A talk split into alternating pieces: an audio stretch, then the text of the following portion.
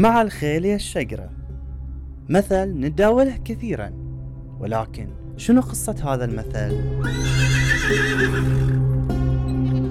إن العرب منذ القدم يهتمون كثيرا بالخيل العربية الأصيلة ويسعون دائما لتربيتهم أفضل تربية وتدريبهم وتكثير نسلهم.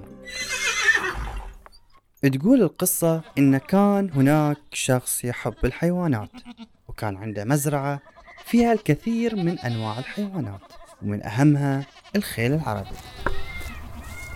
وكان يهتم دائما فيهم ويسعى في تربيتهم وكل يوم يطلعهم في الرواق عشان يركضون في المزرعة بكل حرية.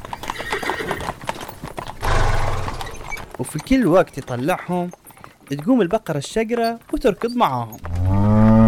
وتحاول تقليد الخيول كأنها حاسبة نفسها واحدة من هاي الخيول. فتعود هذا الشخص إن كل ما يفتح الاسطبل عشان يطلق الخيل يضحك وينادي يلا يا البقرة الشقرة ويا الخيل ويا الخيل. ومن ذاك الوقت صار كل شخص يقلد غيره في شيء ما يناسبه يقولون له مع الخيل يا الشقرة. قولوا لنا كم موقف مر عليكم وطرى على بالكم هذا المثل.